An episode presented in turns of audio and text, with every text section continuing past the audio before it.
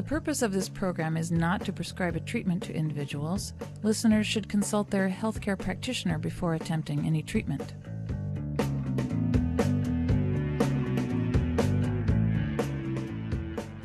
Good morning and welcome to Health Watch. I'm Dr. David Naimon, your host.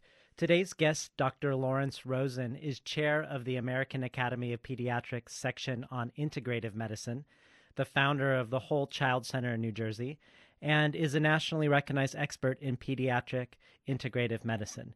He's on Health Watch today to talk about ways to use natural equivalents to conventional remedies for common childhood ailments, as outlined in his new book, Treatment Alternatives for Children. Welcome to Health Watch, Dr. Lawrence Rosen. Oh, thank you for having me. So, you wrote Treatment Alternatives for Children with Jeff Cohen, a, a, patient. Tell us about the collaboration between the two of you and how this book came to be. I'm glad you started with that. It's a great story, and I think um, speaks to the collaboration and the relationship between patients and practitioners. Um, Jeff is a dad in my practice. I see kids from birth through their young 20s or so, and uh, he has two young kids with his wife Carol. They're very holistic, holistically oriented parents, and he's been working with me since his first child was born. And he said, "I really like the work you do. I think you should write a book." And I said, "That's great, Jeff. Thank you. I have no time. I'm really busy seeing patients, you know." And he said, "Well, I'll tell you what. I'm a writer." And I, I knew he had written some um, business and self-help related books. I'll help you do it. And so it was a really true partnership. We came up with the structure and the format together, and um, he really helped me along the way put it together and structure it. The the medical pieces were mine, the anecdotal stories, and, and and the other great thing he did was gather stories from other families and parents to sprinkle throughout the book. And um, it's a great partnership, and it really speaks to you know the relationship that we have with many of our families here. Well, Dr. Rosen, as the chair of, of the integrative medicine section of the Academy of Pediatrics, tell our listeners what integrative medicine is and, and why you think it's particularly relevant for pediatrics. I think it's a term, so integrative medicine uh, to me really represents a seamless integration of complementary and alternative therapies, things which are historically not conventional with those more conventional treatments in, in what we call Western or American medicine. And so it may be it may look something like, you know, in my office we do primary care for babies and we talk about nutrition and development and um, you know talk about different therapies and treatments that are more traditional conventional. And we also do yoga and we have acupuncture and talk about homeopathy. And so child who um, might come in with an ear infection, we're not necessarily looking at antibiotics, although we're you know, we don't come out and say we are opposed to medications per se, but we start we try to look at natural alternatives and and mix them. And in more and more in academic settings. So the American Academy of Pediatrics is a is a very conventional organization of uh, thousands and thousands of pediatricians across the world. Um, and they fortunately have been open-minded enough to have a small group of us, there are about 200 pediatricians who identify themselves as integrative. Uh, we have our own section, and we try to look at research and evidence-based therapies and partner with other practitioner groups, uh, naturopaths, homeopaths, acupuncture groups to, to further research and clinical work in those areas. Well, it seems like a, a it's a timely moment uh, to have integrative medicine in pediatrics in particular, especially with a lot of studies coming out showing some of the limitations of, say, antibiotics with ear infections or with bronchitis or sinusitis. Um, we always are. We always have this assumption in medicine that more treatment is going to be better outcomes, but that isn't always the case. Right, and it's been shown, as you said, when you look at health outcomes, uh, both in adults and in kids particularly, we're seeing a rise in chronic illnesses and less uh, effectiveness of our acute care treatments as time has go- gone on. And so it's a different medical world. And unfortunately, more and more people are being labeled with diagnoses which um, lead to more treatment. And as you said, more does not necessarily mean healthier, and it's certainly not cost effective. And so, what what I've seen is really a consumer push for uh, safer, more effective alternatives to many of our conventional treatments. And I've seen that in my own practice and in the work that I do nationally. And so we're, we're you know, I sort of call it going back to the future. We're really looking at many old time remedies, things that people that have worked in natural medicine for many years have recognized are safe and effective. We're we're starting to look at those in more conventional circles. Well, well, now that antibiotics are are discouraged as a first line therapy for uh, for several upper respiratory infections and ear mm-hmm. infections, often. Um, what? Let's start with ear infections. What what would be some of the things that might step in in place of that? I know a lot of conventional doctors will still give antibiotics despite the research just because yes. the patient is asking for it and it's yes. comforting. So yeah. what what could what could one use in in replace of an ear infection? I mean, well, in place of a of an antibiotic for ear infection. Yeah, and whether it's ear infections or sinus infections, you know, things that historically we've said, all right, well, there probably are some uh, minority of cases that do that are bacterial, or to the best of our ability, we can guess that they're bacterial.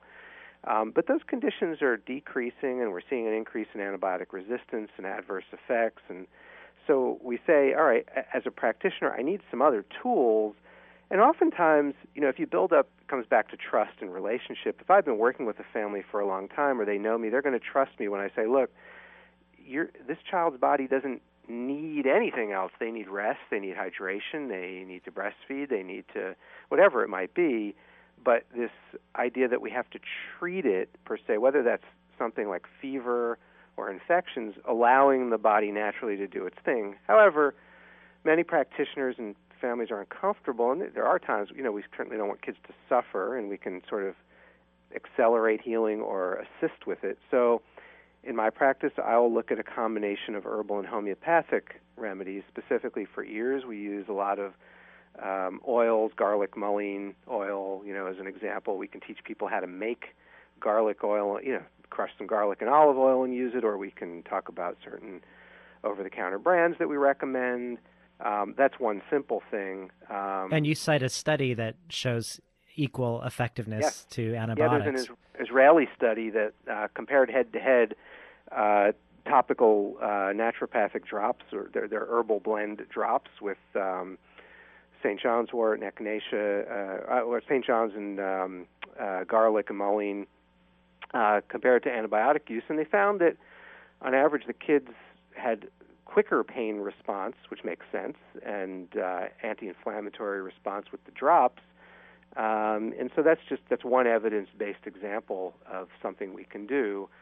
And then there are, of course, always specific individual homeopathic remedies we might recommend. If I have a child who's having recurrent ear infections, I will recommend that they meet with a chiropractor, an osteopath, craniosacral therapist, somebody to address the anatomical needs. So those are some of the other things we can do. In case you just tuned in, we're talking today to Dr. Lawrence Rosen, the author of Treatment Alternatives for Children. Dr. Rosen, a lot of uh, alternative practitioners have a very different view of fever, and, and, fever is something that is often very distressing to a, a parent when their child is suffering from one. But um, I would say that's a, a major philosophical split between conventional and alternative medicine on on whether uh, and, and, how to address a fever. So, can you tell us what your personal thoughts, since you're straddling both worlds, um, mm-hmm. around around fevers and whether they should be suppressed and sure or sure, encouraged? yeah, I'm I'm glad you brought that up, and that comes up in practice every single day, several times a day, and it's of the calls I get uh, off hours and weekends. That's like 90% of the calls, and there is this what I've written about and call fever phobia. Um, that many of us have been raised to be afraid of fever, and, and still to this day, even with a lot of education, many parents are worried that the fever itself is damaging to the body or the brain.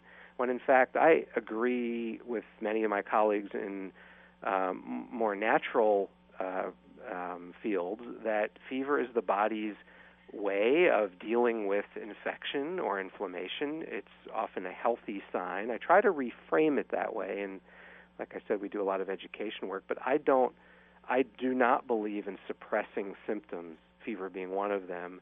Um, that being said, with the fears that parents have, we can usually, by talking about them, help them to feel more comfortable that 104 fever isn't going to cause brain damage per se. That's a common fear.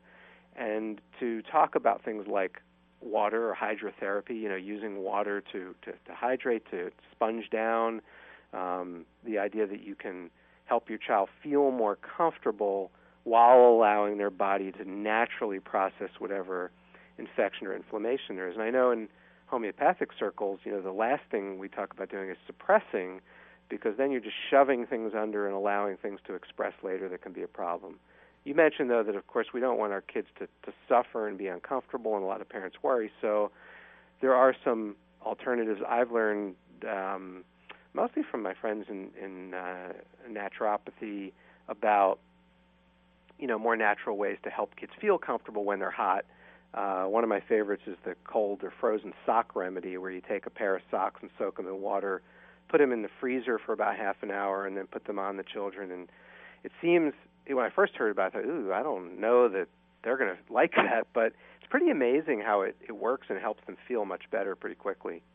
Well, it's interesting. I know I don't think there have been human studies done on this yet, but I, I know there are some animal studies on on if you suppress a fever, it actually can lengthen the course of illness, and mm-hmm. that would make sense if if fever is actually helping you produce more white blood cells faster and increasing your metabolism.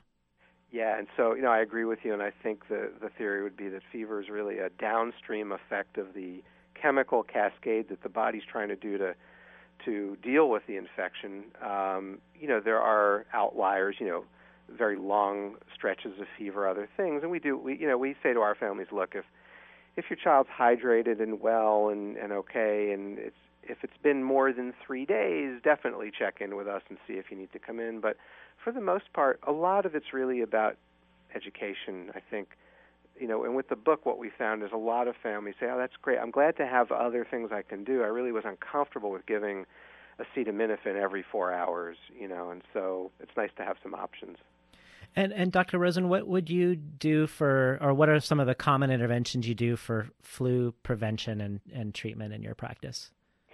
Um, that's something that really, you know, we see. Well, I'm in the Northeast, and uh, we tend to see our season somewhere in December, January. This seems like every year somebody thinks it's the worst season ever when you know typically we we find that uh, in our patients we do a lot of preventive care before flu season in, in terms of immune health so in terms of prevention I talk a lot about um, getting kids on probiotics uh, you know using those good live cultures and talking about you know that it that they should be refrigerated or kept in a cool place and the types and strains but I do think there's some good data about probiotics and prevention of upper respiratory viral infections uh, and, and, lower tract in some cases, including flu.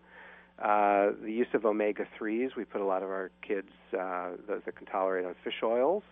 Um, and from so from preventive aspe- aspect, uh, the other thing I would add is vitamin D.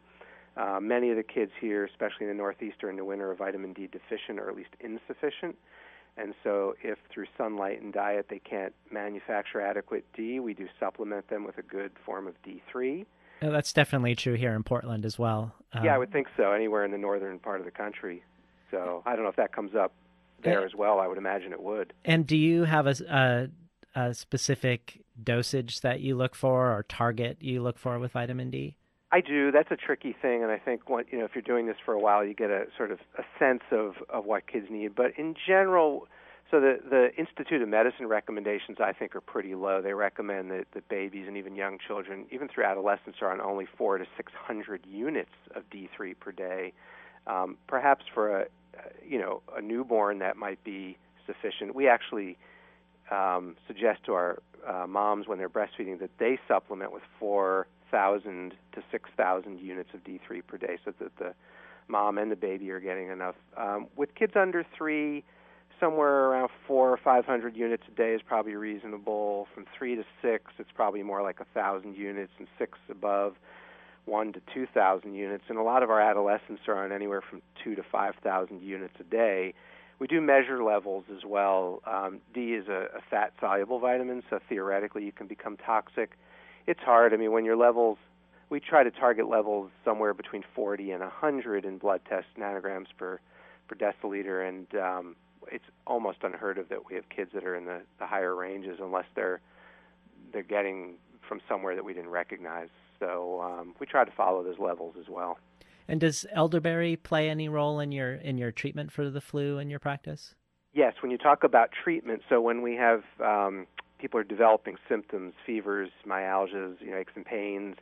upper respiratory symptoms, I start them on an extract of elderberry syrup two to three times a day right away. Um, the you know we use um, brands that are just elderberry extracts or some blends, um, but I I absolutely do that. You know, so if the adult dose is let's say a teaspoon, I'll just extrapolate. So kids from like six to twelve, I'll use a half. Sometimes under that, I'll use a quarter of a teaspoon. That we don't really know the dose per se, but I, I've been very impressed by anecdotally by the success we've had, but also with the lab data, both in vivo and in vitro, that it's it's helpful. I also use homeopathic oscillococcinum as a flu remedy early on in the treatment. So those two things in particular. Well, and elderberry has that benefit of being one of the few herbs that is incredibly delicious. Yes, yeah. And more and more, I don't know if you find there, but I've found families who are able to find elderberries and make their own. Oh, interesting. Uh, yeah, which they take great pride in, and the kids can kids love to make recipes, so it's always a fun thing, and they're more likely to I find eat or drink it when they're involved in the process. So that's a cool thing. If you just tuned in, we're talking today with Dr. Lawrence Rosen about his book, Treatment Alternatives for Children. If you have a question for Dr. Rosen, the number here at the studio is 503 231 8187. So uh, let's move on to s- some digestive ailments. Uh, obviously, colic is one that a lot of parents uh, have to manage. What do we know about colic and, and ways to treat it that are uh, that are different than the conventional method? Well, colic is something that um, we see in uh, newborns uh, a fair amount of the time. I would say probably somewhere around five percent of the time and uh, the true definition, which goes back over 50 years, is that these are babies that are really beyond, they're excessively irritable.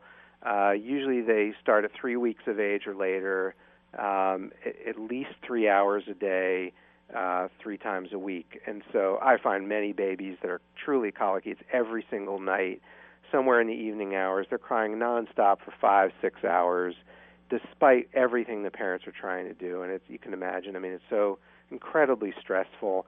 We're not sure today exactly what causes it, although some of the more recent studies suggest there there's some neuro GI component that in the gut, um, you know, the greatest seat of our immune and, and neurologic system, that there are receptors there perhaps that are haven't adjusted completely. That that some babies need an extra 12 to 14 weeks after they're born to adjust to life outside the uterus. And so if you think about it, all the sights and sounds and stimuli, you know, they, they get overwhelmed. Um, so colic is one of those interesting things where there's so many different things to do, yet often in conventional pediatric practices, parents are said are told, well, there's really nothing you can do. Just go and wait it out. It'll take about 12 weeks, and then everything will be better. When the truth is, um, there are a whole host of, of things to do. I usually start with looking at if uh, at the baby's diet, and so if mom is breastfeeding, we look at what she's eating and look at foods that might be irritating. Most people think those are limited to cruciferous vegetables, cauliflower, broccoli, or, or tomatoes in some cases, but actually I find dairy, cow's milk dairy, is one of the most offending foods for babies that are irritable. So it could be eliminating cow's milk from the mom's diet, uh, could be soy in some cases it may be gluten in others. There are just a number of foods. We do rotation elimination diets with the mom. If the baby's being formula fed, we usually take them off a cow's milk formula and look at alternatives. Uh, infant massage is an incredibly helpful strategy. Uh, parents can be taught uh, how to do simple infant massage, and we usually in our we, in our office we have a nurse, my nurse Karen, who teaches it uh, to parents, and she incorporates aromatherapy uh, or oils in the massage uh, to help calm the babies, and it's a great bonding for the parents, so they really feel hands-on. Uh, some families go to their chiropractors or osteopaths uh, or do craniosacral therapy. There may have been some issue with birth trauma that can be addressed. Um, and then there are some herbal approaches, uh, ranging from simple uh, chamomile, chamomile tea.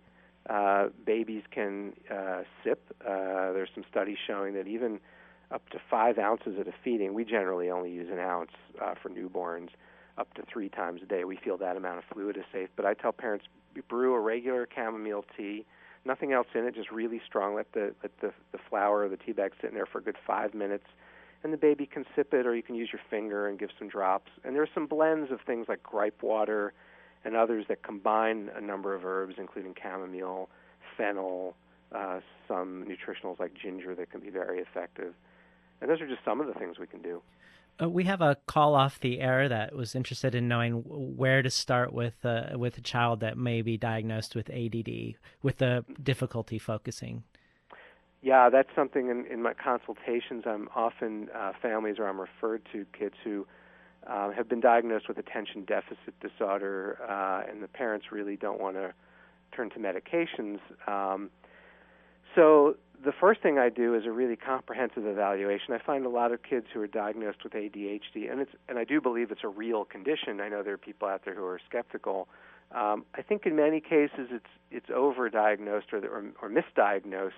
There are many things um, biomedically or biologically or spiritually, socially, emotionally that can lead to distractibility, impulsivity, the inability to pay attention, and it's not necessarily ADHD in the classic sense. So we look at the child's whole life. How are they interacting in school? How are they interacting at home? Uh, how are they in the context of their family? Uh, what's the family history like? What's their diet like?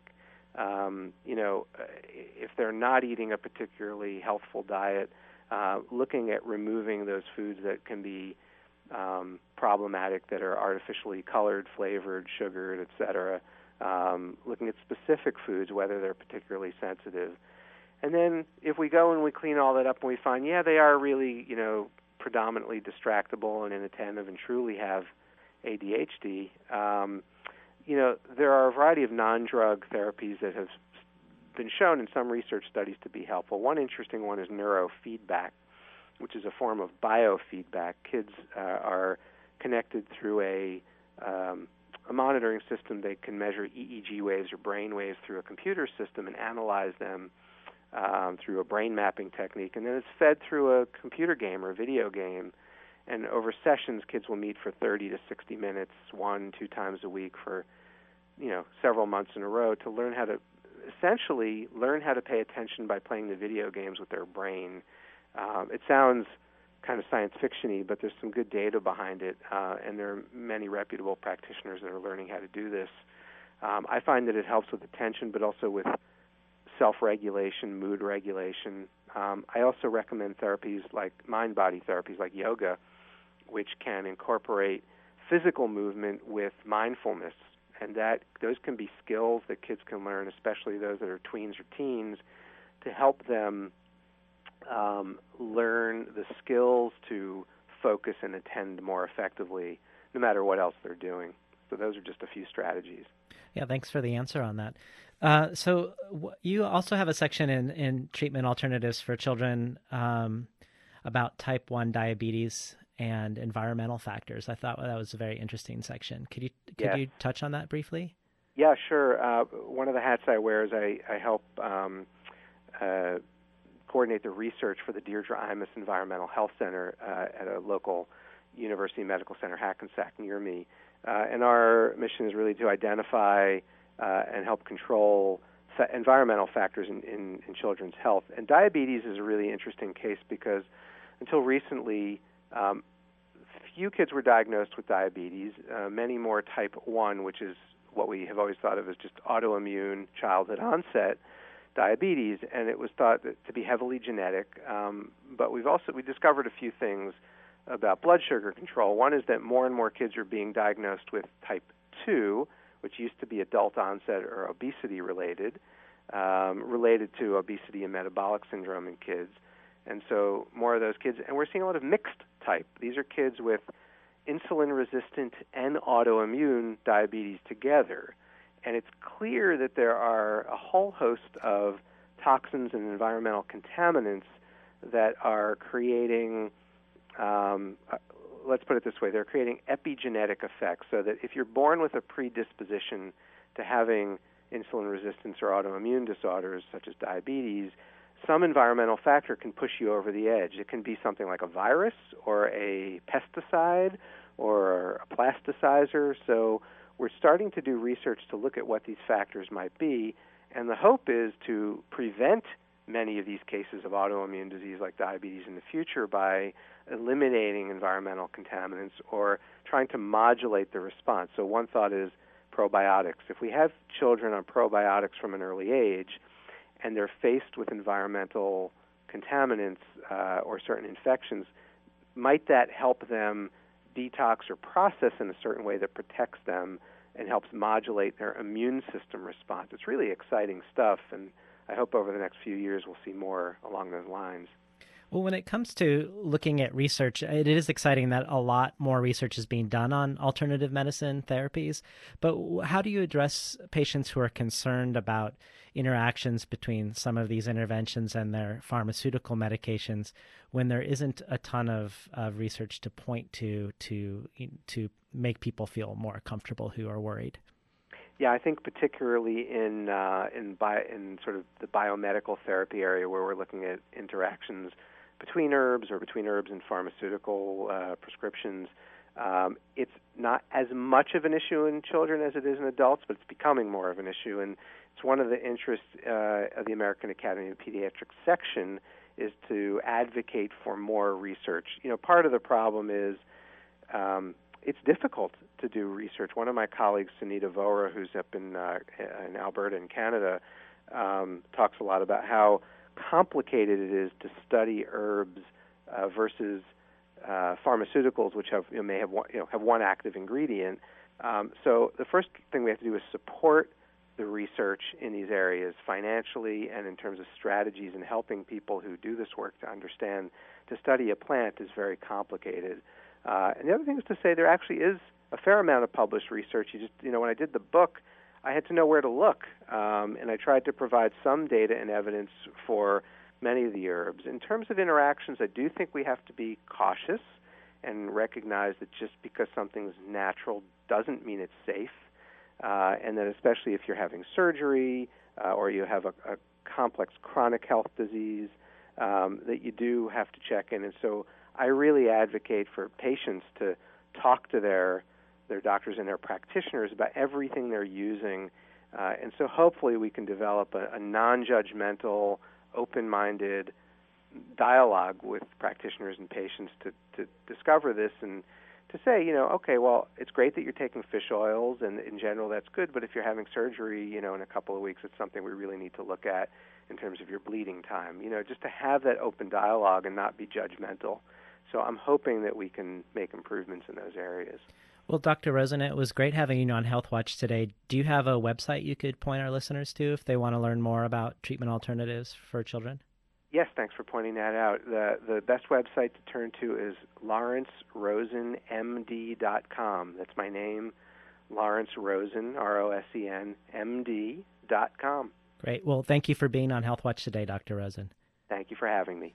We're talking today with Dr. Lawrence Rosen, the author of Treatment Alternatives for Children. If you missed part of today's program or want to hear other programs on Health Watch, you can do so at kboo.fm and search for Health Watch, or go to the iTunes podcast store and search also for Health Watch there. And uh, next week, we'll be having Anne Fletcher, the author of Inside Rehab, talking about the science behind addiction therapies. How supported are the addiction centers that we go to for various problems by science, and and and in what ways could they be better?